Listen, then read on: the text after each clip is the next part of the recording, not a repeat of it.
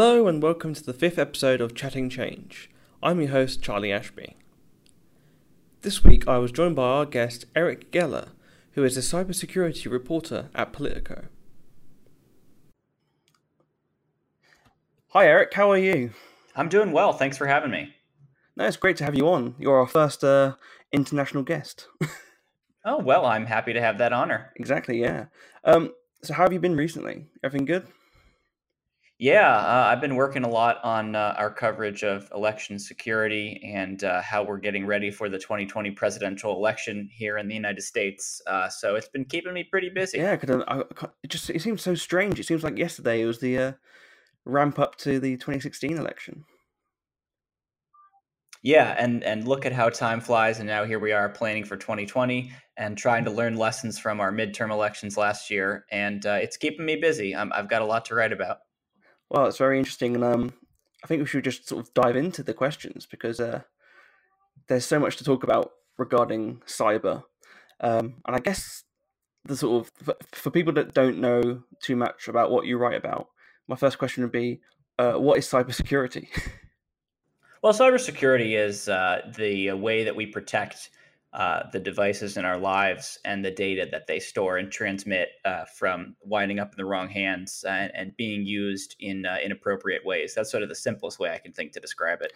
And this, I think one of the interesting things we have to sort of discuss as well is that the fact that as a sort of like companies and um, governments around the world get to grips with uh, technologies and new technologies, cybersecurity is becoming quite a big threat for them as well, right?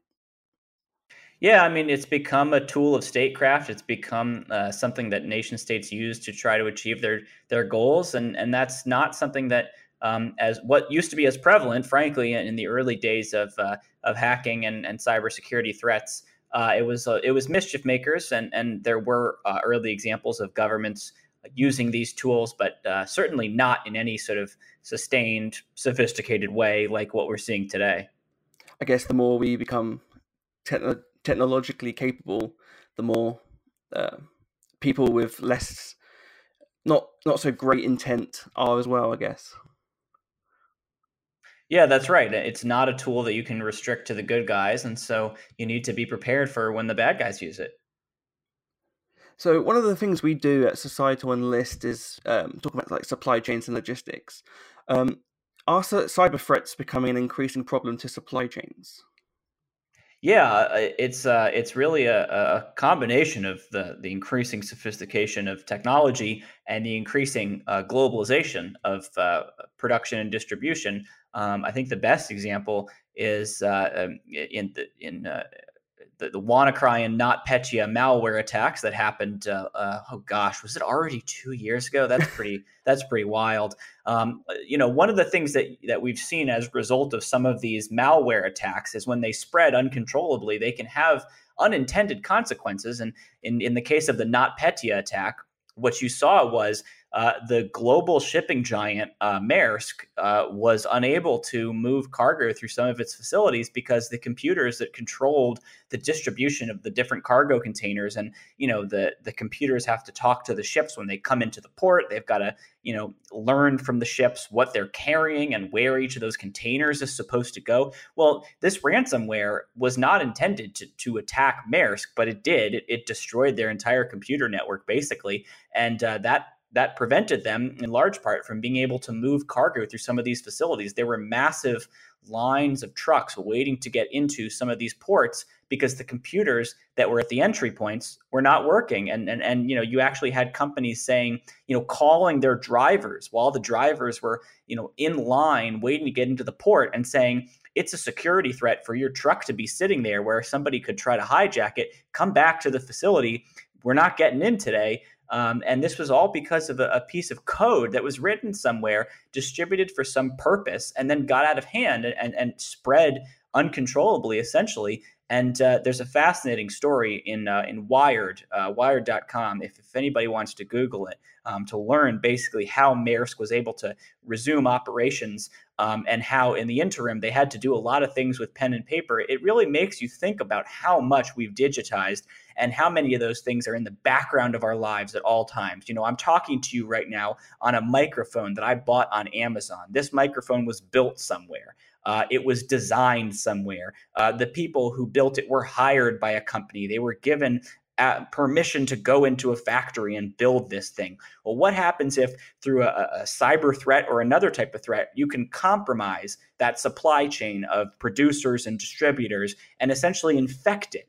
and put something in that process that has ripple effects throughout the entire process and and you could imagine the consequences of that not just for a microphone but for uh, telecommunications equipment. That's a big conversation that we're having in the united states right now and i know that uh, many of the of the other western countries that are getting ready to build their 5g wireless networks are also having these conversations about what kind of companies do they want to permit to help them build these networks.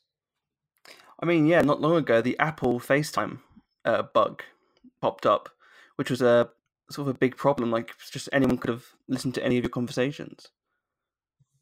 Yeah, that's another great example. And, and in that case, it was not uh, a hacker introducing um, a deliberate uh, vulnerability in the code, at least not as far as we know. It was somebody who was people were, were responsible for designing uh, FaceTime, and they made a mistake, and that was exploitable, and it was exploited.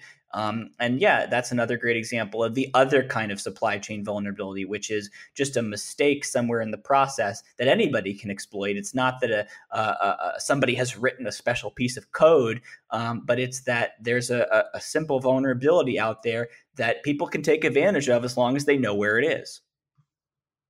Yeah, I suppose, uh, like you said, with all these examples of either mistakes or obviously like a code that might have got out of hand, not necessarily targeted like a company and supply chains. But once these news stories get out there and people learn about it, I suppose other governments or perhaps just other individuals, rival companies could learn from those attempts and are now actively looking to do that themselves.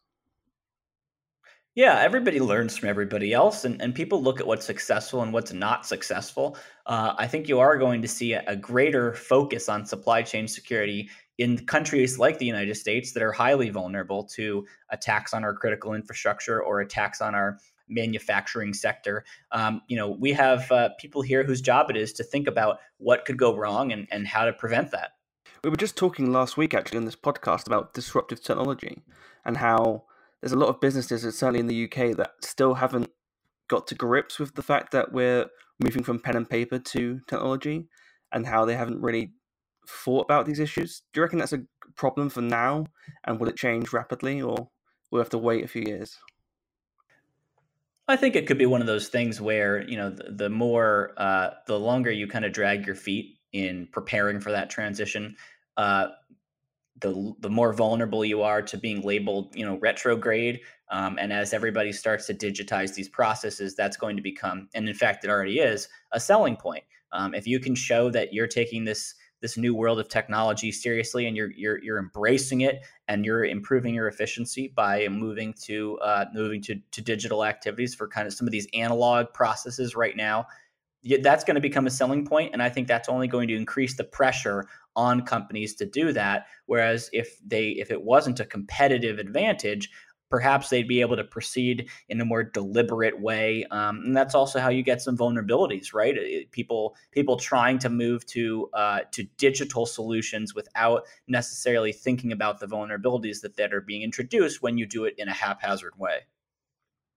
Yeah, and I suppose, like we mentioned before, with the supply chains, I, I guess nobody really thinks about the repercussions of these actions. They might actively go out to um, take down one computer, but if one computer is a system computer and then you get trucks that can't get in on time, and then you got sort of like perhaps it was medical supplies, and the medical supplies can't get into somewhere. That you're effectively like messing with someone's life, right?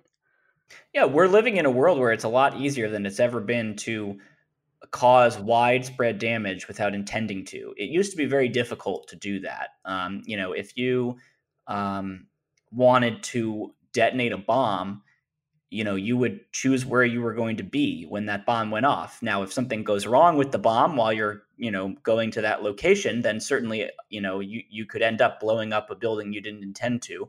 But, you know, you, you sort of get the idea there when it's a physical bomb and you can see you can see the bomb, you can see if it's gone off or not, and you can see the effects of the surrounding, you know, the blast radius. It's very easy to see that with your own eyes, and you don't need any special skills to sort of understand that kind of path from point A to point B. But with cyber weapons and and and computer code, um, it moves fast. First of all, it moves faster than the human brain is capable of comprehending because it's not limited by human mobility anymore. And second of all, the pathways that it can travel along are not uh, uh, they again they escape our comprehensibility because we can't picture in our head the shape of the internet and that's why it's so difficult to know the effect of a piece of computer code uh, when you deploy it or when you accidentally let it get deployed um, you know that that was the problem with the WannaCry malware in, in may of 2017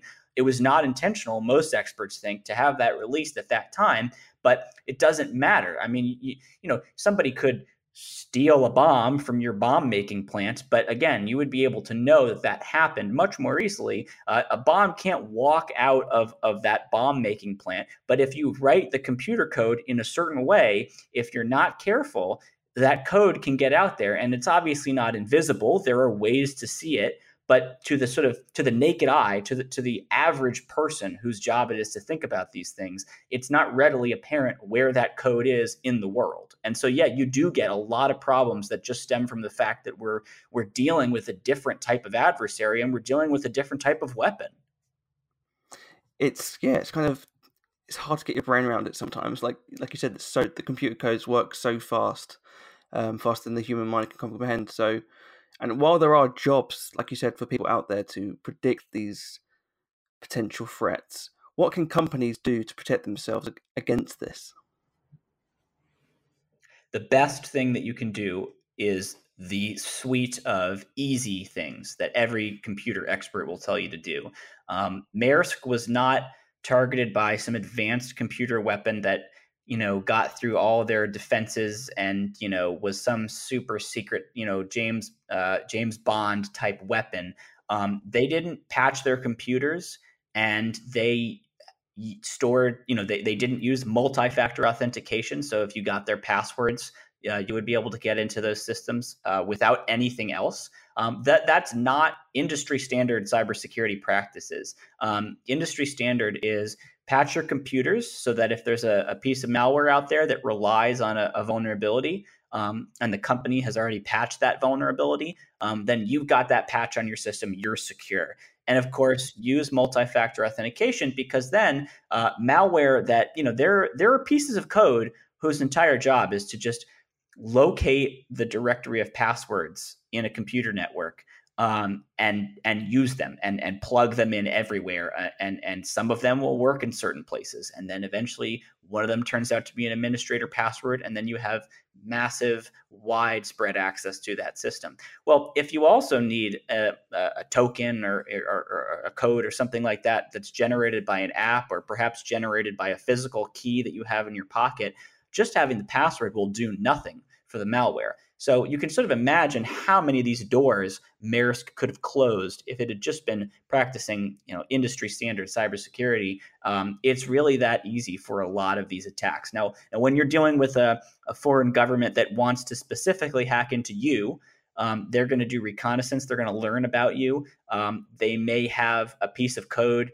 that exploits an unknown vulnerability, uh, something that has not been patched yet. So uh, the the malware I've been talking about um, one of the reasons it was able to spread so quickly is because it used a flaw in uh, in Microsoft Windows uh, in the way that Windows handles networking and uh, communications between computers on a network. Uh, Microsoft had actually patched that flaw several months earlier.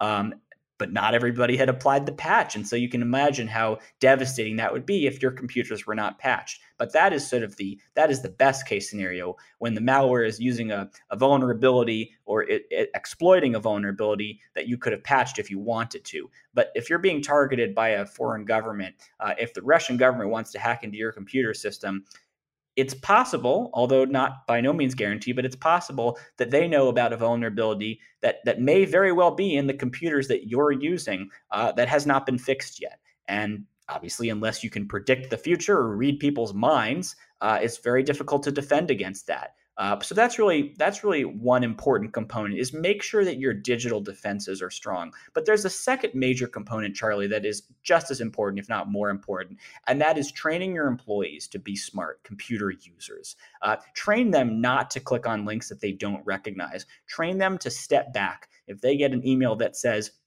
your invoice is late, you need to you know download this invoice and submit it, or your boss is going to be really mad at you step back, think about whether that's real, check the email address, look back at your weekly schedule. Did you actually need to fill out an invoice? Think about what you're downloading before you download it, because in a lot of cases, that is how the infection starts. That's how the malware actually gets in. Um, it's obviously very important to worry about what the malware can do once it gets in, but it's more important, really, to worry about how the malware could possibly get in. And that is the biggest way. It's spear phishing. It's emails designed to trick people by playing on their fears, their their professional insecurities, um, and that's what you need to be most concerned about: is are your employees smart enough to to detect that kind of thing?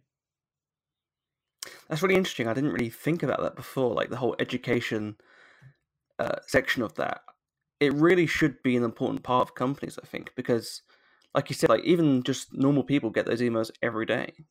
Um, I can't if I if I had a penny for every um, foreign prince that had won the lottery, I think we would all be very rich right now. Um, yeah, and, and that's a great example of a scam that has evolved over time to become both more sophisticated and also more dangerous. Um, you know, if you sent somebody in Nigeria five thousand dollars, you know they've got your you know they've got your money, but they can't really do anything else to you at that point. They could try to trick you again, but just having your money doesn't actually give them anything beyond your money. But now, if you download a PDF and it has malware in it and you open it, um, you're not the only one who's suffering. Everybody on your computer network is now vulnerable because the malware can move across the network and get onto their computers and produce, you know, devastating consequences if you happen to work for a giant shipping company. Uh, so yeah, we're seeing attacks that are much more dangerous now, and that's why it's much more important than it's ever been for the average computer user, the average corporate worker, to understand at least at a basic level what kind of threats are out there and what form those threats often take. Interesting. Um, a lot of your work is about sort of like the election process, and obviously in America it's much different to the UK. Um, let's just focus on the US for a moment. Um, how is cyber? How are, are people using cyber attacking uh, US democracy? Well, there's a, a, sort of bifurcated structure. You have actual cyber attacks. Um, uh, for example, uh, there was a spear phishing attack that resulted in the theft of emails from the Democratic National Committee, which is one of the two organizations uh, associated with our major political parties.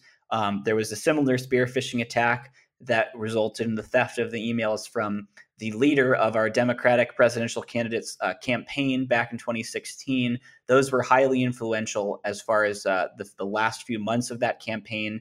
Um, the emails were basically devastating to that candidate. So that's one of the two ways that you can see this happening, right? Is a direct cyber attack. Um, in that case, it was a cyber attack on the campaign infrastructure, um, both the party organization and then the actual staff working for the candidate. But you could also imagine a cyber attack on the election infrastructure. And what I mean by that is the campaign infrastructure is the political apparatus that people use to run for office. The election infrastructure is the nonpartisan machinery that people use to actually vote and to store voter information. So you can imagine a cyber attack on a voter registration database that changes every third registrant so that that information is wrong. And by the way, next time you try to go and vote, your information is no longer in the database, so you can't vote because you're being told that you're not there. You have to fill out a provisional ballot. You can imagine hackers really trying to mess things up that way. And you know that's just you know that's theoretical right now. We haven't actually seen hackers tamper with voter registration data, but there was one state in the United States in 2016 where it was confirmed that hackers were able to access that information. Um, if you ask cybersecurity experts and national security experts what they're most worried about when it comes to that type of attack, they say it's not just the theft of the data, it's changing the data because that calls into question the validity of the process. People start to wonder what's real and what's not. So there are all kinds of ways in which you can really do a lot of damage by these direct cyber attacks. That that's part 1.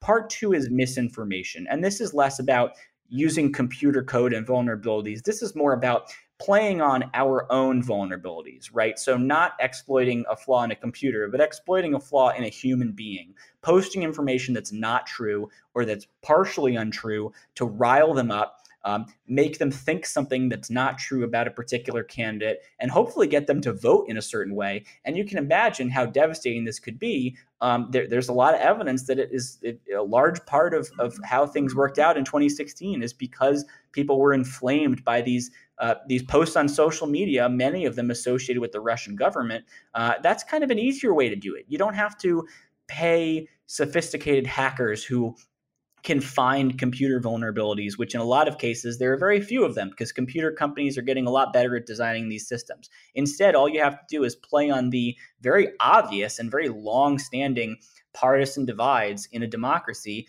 start tricking people uh, getting them to attend rallies that you know gets the blood pumping and all that kind of stuff. This is not difficult to do. It's not expensive. It's you can do it in a fairly invisible way. Although I should say that we're getting a little bit better at detecting these things, but we're still not very good. Uh, that's really the thing that I think most democracies have to worry more about because it's not expensive or difficult. In fact, it's very easy when you look at how kind of uh, uh, inflamed our societies already are. I mean, it's a boiling cauldron, and all you have to do is kind of shake it up a little bit more, and it's very possible that that can work out to your advantage if you're a, a foreign government that wants to mess with this process. Yeah, I was about to say, like, we had the similar thing with the UK with the whole Brexit stuff and the um, Cambridge Analytica um, supposed information that apparently was posted out by Vote Leave and paid for. And obviously, we know the outcome of that um, result as well.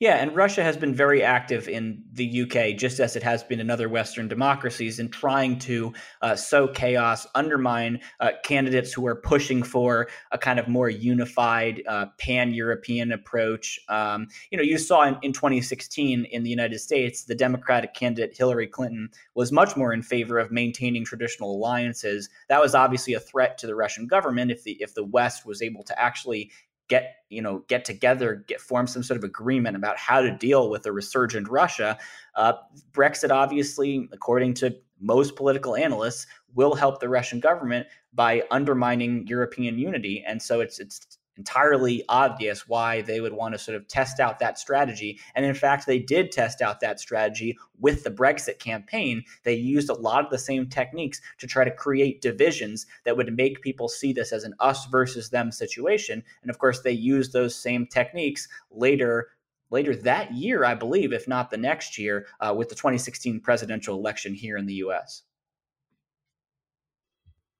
yeah, maybe like an early test run for that same year yeah.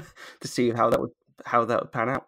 I think it's kind of interesting um, how we're discussing. Obviously, like you're a cyber expert, we're discussing cyber, but one of the biggest threats are people. Yes, well, again, this is why it's such a difficult uh, area to I don't want to say solve, but it's this is why it's so difficult to make progress with cybersecurity. And that I hate this term, but I'm going to use it anyway because it's widespread. Cyber hygiene.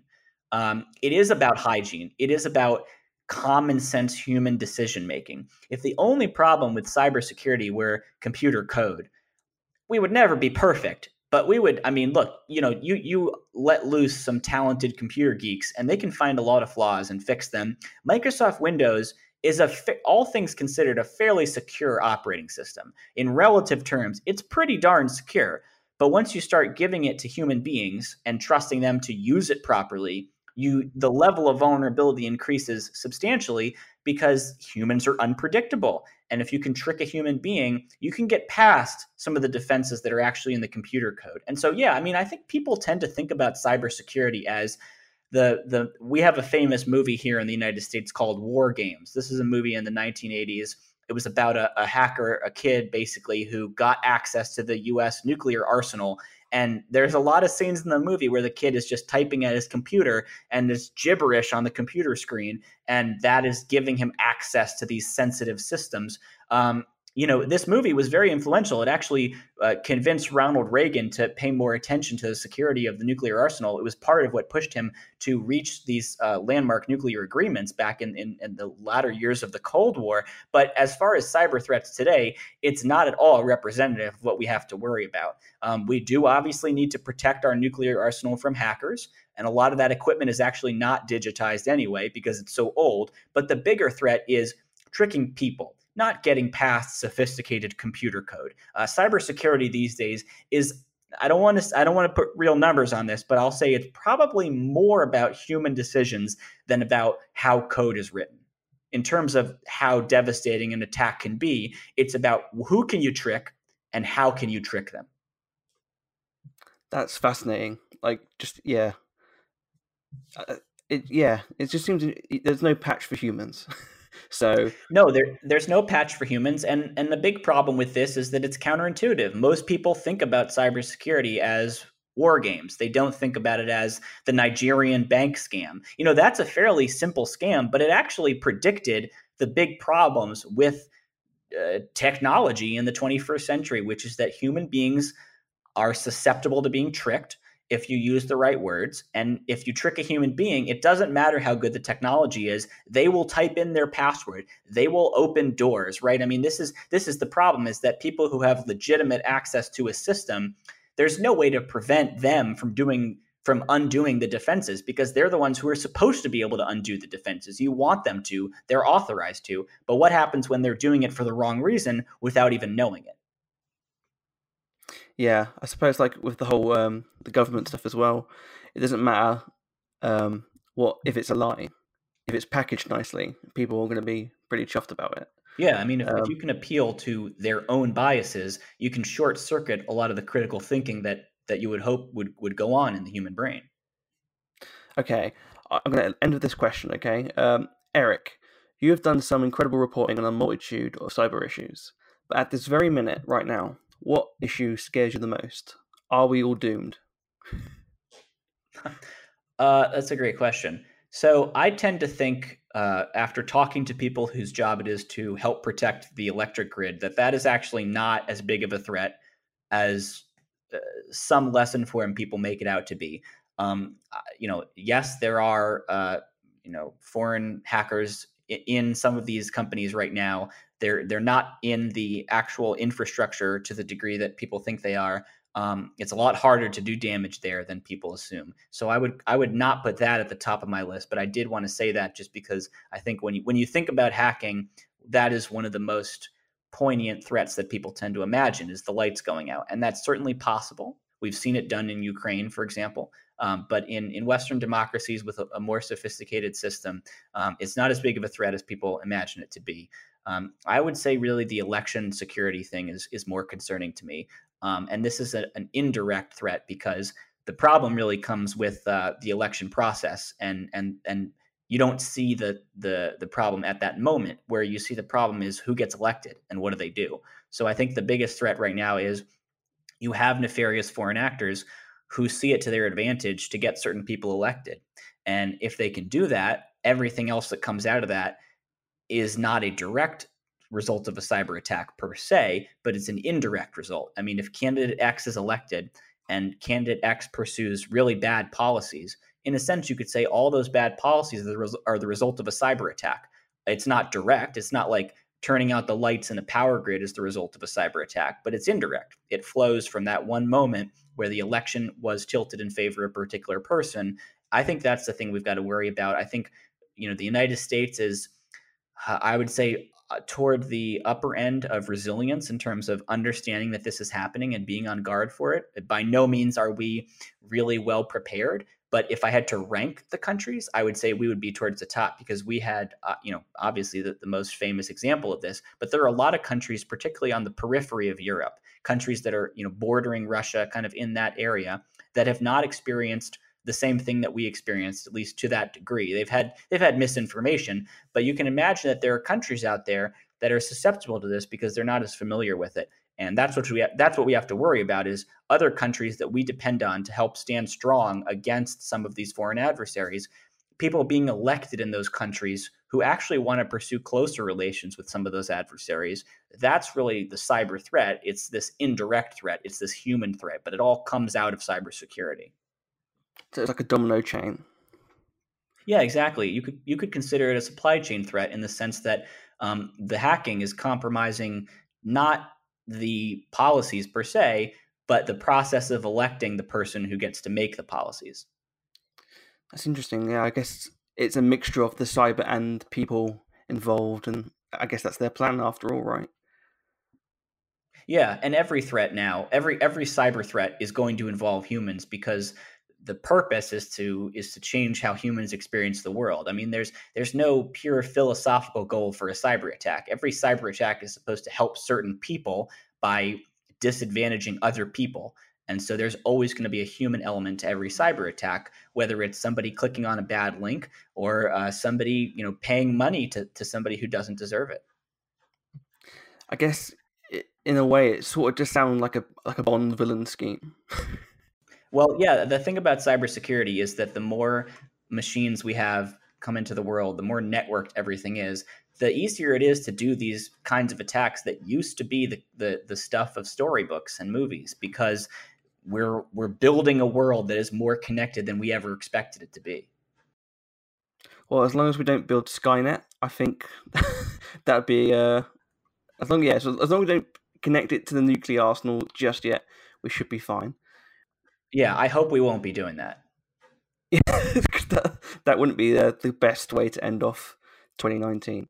Well, um, unfortunately, that's all we have time for this week. Thank you, Eric, for joining us today. Sure, I was happy to do it. Thanks for having me. Uh, where can people find you to discuss these matters further?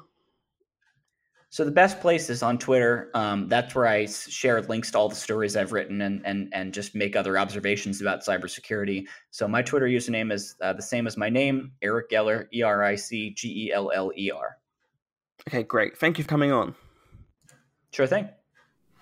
As always, we want to thank both the University of Northampton's List Institute and Societal for helping create this podcast. You can find them both on Twitter at societal underscore and at Uni4 Logistics as well as our Facebook and LinkedIn pages. To find out more about us via our website, visit www.societal.org.uk. Thank you for listening. We'll be back soon.